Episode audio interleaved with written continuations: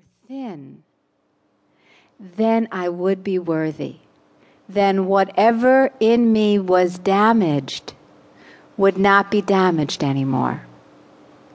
When I was 25, I discovered a book called Survival into the 21st Century, which I don't recommend. Actually, I suppose if you were not an extremist, if you were not a closet anorexic, then perhaps that book might have been helpful. However, for me, it was a book which taught me how to be an anorexic because the author talked about surviving into the 21st century. And although the 21st century is not a long time away from now, from then, when I read the book, which was hmm, in the late 70s, it seemed a long time. And he recommended that the way to survive, because the earth was going to be getting more and more polluted, was to progressively lighten your body so that you wouldn't need food. And the way you did that was by eating raw food, and then by just drinking juices, and then eventually becoming a breatharian, being able to exist on light and silence.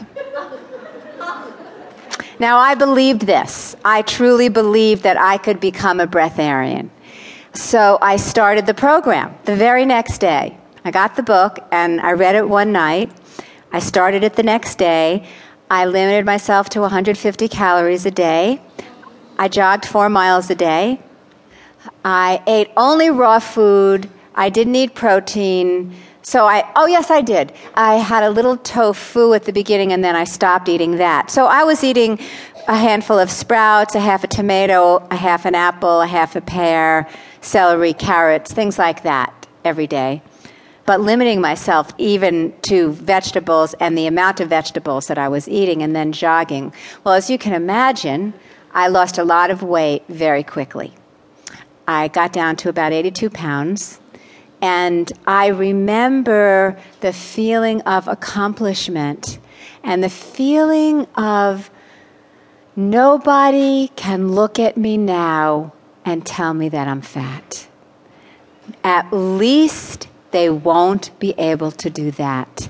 And that was just about the worst thing that anybody could say to me was that I was fat or that I had gained weight because I took fat to mean unlovable.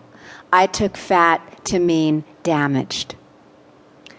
So nobody did look at me and tell me I was fat. I didn't believe that I was really thin, although I wore a size two.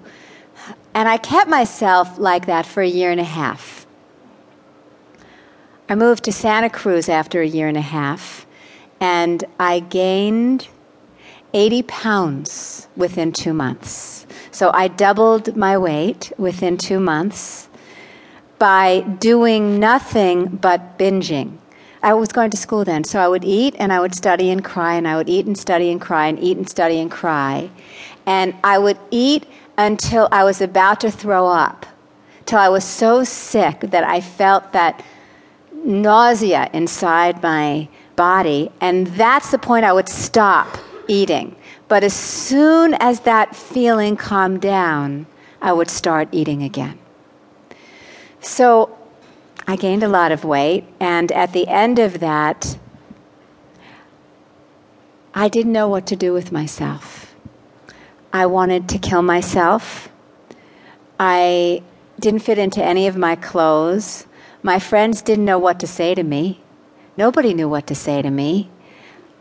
I felt so hopeless and so consumed with self loathing that I remember wanting to rip myself apart, wanting to take a knife and cut pieces of my thighs, cut pieces of my arms, slice off pieces of my face so that I wouldn't be fat. I was so desperate, but so desperate. And by then, it had been so many years of binging and dieting, of eating, binging, and dieting. Really, it was just binging and dieting.